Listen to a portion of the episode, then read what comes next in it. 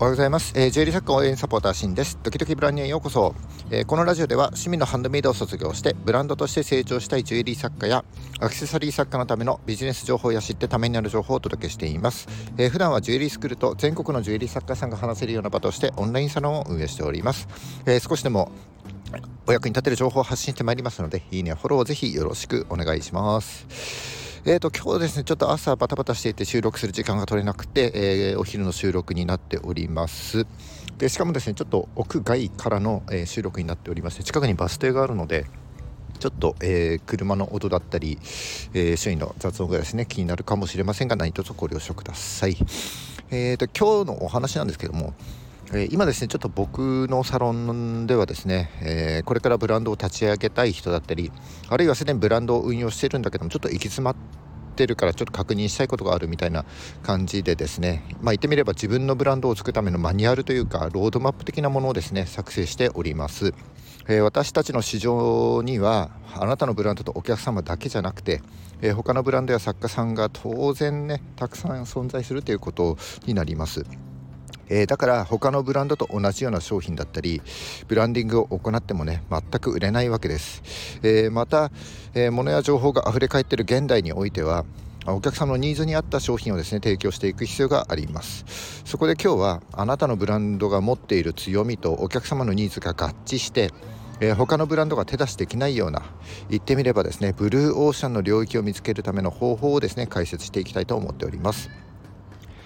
これからブランドを立ち上げようとしている人や、えー、またはですねすでにブランドとして活動はしているけども、えー、うまくいっていない、えー、他のブランドとの差別化を図りたいなんて人はですね必聴の内容になると思います、えー、ぜひ最後までお聞きください。はい、えーと本題に入っております、えー、今日はですねあなたが持あなたのブランドが持っている強みからあ言ってみればですねブルーオーシャンを見つけるための方法として、えー、3C 分析というフレームワークを解説していきたいと思っております、えー、マーケティングにおいてはですねこれ基本となる分析手法ですので、えー、これからブランドを展開するにしてもですねすで、えー、にブランドを運用している人にとってもですね必須の内容になります。えー、ただですね今日のラジオ音声だけでは全てお伝えしきれるものではないので、えー、詳しくはですねサロンの記事も合わせてチェックしていただければと思います、えー、3 C 分析について少しね、あの解説したいんですけども私たちの市場には、えあなたのブランドとお客様だけじゃなくて、え他のブランドや作家さんがですね当然たくさんいます。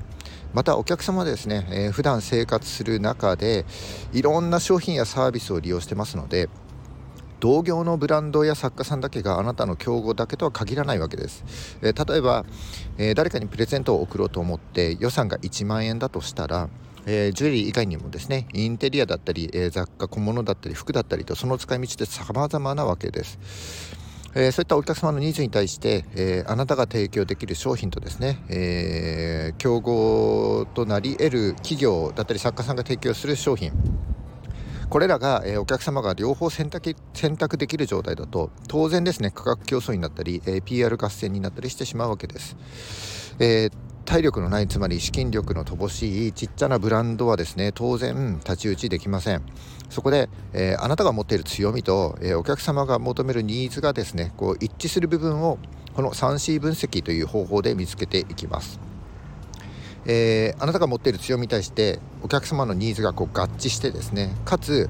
他の競合がかなわないあるいはできない強みであればそれはブルーオーシャン、えー、つまり、えー、あなたと、えお客様だけの、え競合がいない市場になるわけです、えまず 3C はということについてお話したいんですけどもえー、3C は、えー、3つの頭文字を取ったものになります、えー、1つ目がお客様カスタマーですね、えー、2つ目が競合他社、えー、コンペティターですね、えー、3つ目があなた自身。え、カンパニーのこの3社間のことを指しております。でこの3社ごとにですね、え、それぞれ分析を行って、え、お客様の特定のニーズと、えあなたの独自の強みが合致する点を見つけていくのが 3C 分析になります。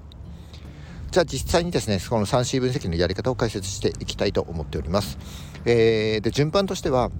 まずはじめにあなた自身、えー、2番目にお客様、えー、3番目に、えー、競合他社の順番で、えー、分析を行っていきます。まずあなた自身のブランドを分析していきます。えー、分析する内容としては、あなた自身のブランドの商品やサービスの概要、えー、強みとしていること、えー、弱みに感じていることの3つをですね洗い出していきます。えー、例えば、えー、シルバーや18金などの地金を中心としたジュエリーを展開しているとします、えー、で強みとしては、うん、絵を描くのが得意で、えジュエリーデザインもたくさん描けると。えー、またですねもともと弱みでもあるこう量産できないというところをですねこう強みに転換して小回りが利くなんてのを強みとして持っているとします。えー、弱みとしては、えー、商品の魅力魅力としてはですね地金だけではシンプルすぎるので、え、ちょっと、え、弱い、えー、またですね運転資金が乏しいために在庫できない、えー、なんてのがあるかと思います。えー、これが、え、あなた自身のブランドの分析結果としての例ですねとしてまあ置いておきますと。で次にお客様を分析していきます、え、内容はお客様のニーズそれから不満や不安、え、不便に感じていることなどを、え、分析していきます例えばですね、えー、いろんなコーデにマッチしていろいろ使い回せるアクセサリーが欲しい、えー、自分の手首や首周りのサイズにぴったり合ったジュエリーが欲しい、えー、他の人とは被らない自分だけのアイテムをつけてさりげなく自慢したいなんていう願望を抱いていたとします。えこれがお客様ですね。で次に、えー、競合他社を分析していきます、えー、冒頭でも少しお話した通りですね競合は、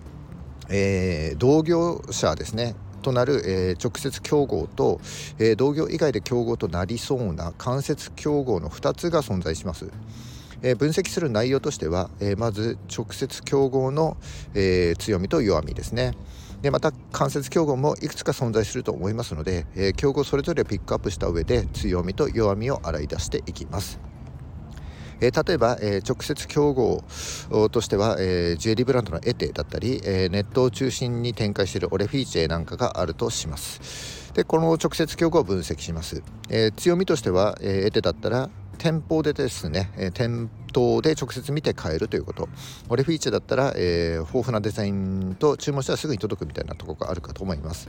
で弱みとしてはまあ在庫しているために在庫切れだったり細かいオーダーには対応できないかななんていうのが弱みとして、えー、あるかなと思います。え、また間接競合としては例えばクリーマーとかですね、え、ハンドメイドのプラットフォームなんかが挙げられると思います、えー、このクリーマの強みとしては、まあ、いろんな作家さんの作品が見れるということ、えー、弱みをですね僕は探すのが大変なんていうのがあるかと思います、まあ、こんな感じで、えー、3社分析したらえー、競合が持っていないあるいは弱みとしていること。そして、えー、お客様のニーズや不満、えー、不安あるいは不便に感じていることに対してですね、えあなたの強みが提供できないかという部分を、え見つけていきます、え今回の例で言うと例えば、えー、次の2つの戦略が取れるかなと思います。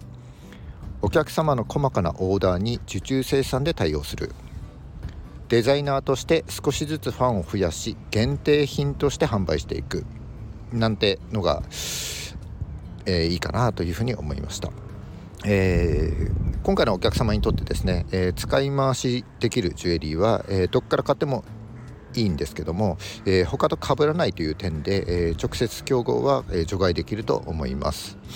え、また時間はかかるんですけどもこうインスタなどの SNS を活用してですね、え、デザイナーとして少しずつ認知してもらって、え、かつこうシーズンごとにですね限定品だけを販売するようなスタイル、えビジネスモデルを取っていけばその時買った商品というのは他と被んなくなりますよね。なんで、えー、これが、えー、お客様のニーズに対するあなたの強みをこうぶつけたような、えー、3子分析の結果になるかなというふうに思います。これが今回の例ですけどね。はい。で以上がですねこう3子分析のやり方として、えー、解説してまいりました。でこの 3C 分析できただけでも結構売れると思うんですけども、えー、大前提としてですね、えー、一体どのようなお客様に買ってもらいたいかという、まあ、理想のお客様となるペルソナ像ですね。これが設計できてないと、えー、3C のカスタマーの部分が見えてこないですよね。えー、でこのペルソナの作り方についてはですね、えー、僕のサロンでもご紹介してますので、えー、もっとですね本気でブランドを作りたい、えビジネスとしてやっていきたいという方は、え僕のサロンをぜひチェックしてみていただければと思います、え今日は、え 3C 分析についてお話しいたしました、えこの話が少しでもお役に立てれば幸いです。はいエンディングになります。えっ、とブランディングって曖昧な言葉ですよね。えー、私たちはですね何気なくこうブランドイメージなんて言葉を使いますけども、えー、それはですねこうブランドのロゴマークだったり色だったりあるいはこう広告の印象だったりってこう様々だと思います、えー、それに対してブランド側企業側もですねお客様にこう思われたいっていう思いがあっていろんなブランド要素をですねこう掛け合わせてお客様の目や、え、耳などの五感にですね触れるように情報を発信していると思いますでこう考えるとブランディングっていうのはお客様が抱いているこうブランドイメージと、えー、ブランド要素をですね発信している企業のブランドアイデンティティっていうのをこう重ねていく活動だと言えます。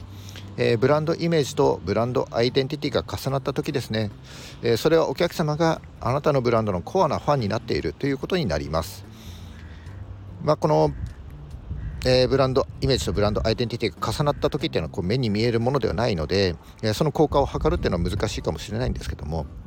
まずはですねこのブランド要素っていうのを固めてブランドアイデンティティとした上でですね、えー、継続して情報発信していく必要があると思います。えー、自分のブランドをですねアピールしていく上でこう SNS って欠かせないと思うんですけども、えー、中でもインスタはですねこう表現の場所としては、えー、最も適しているかなというふうに僕は思います。えー、毎日発信するのはねちょっと大変かもしれませんけども、え、こちらから働きかけなければお客様の目に一切触れませんのでブランディングにおいてはですね、えー、ブランド要素をしっかり固めて、えー、毎日、えー、頑張ってね情報発信していくことが必要かと思います。はいえーと今日は以上になります。えーと今日は3月16日ですかね。はい、えー、午後ですけども残り、えー、今日一日ですね頑張っていきましょう。バイバイ。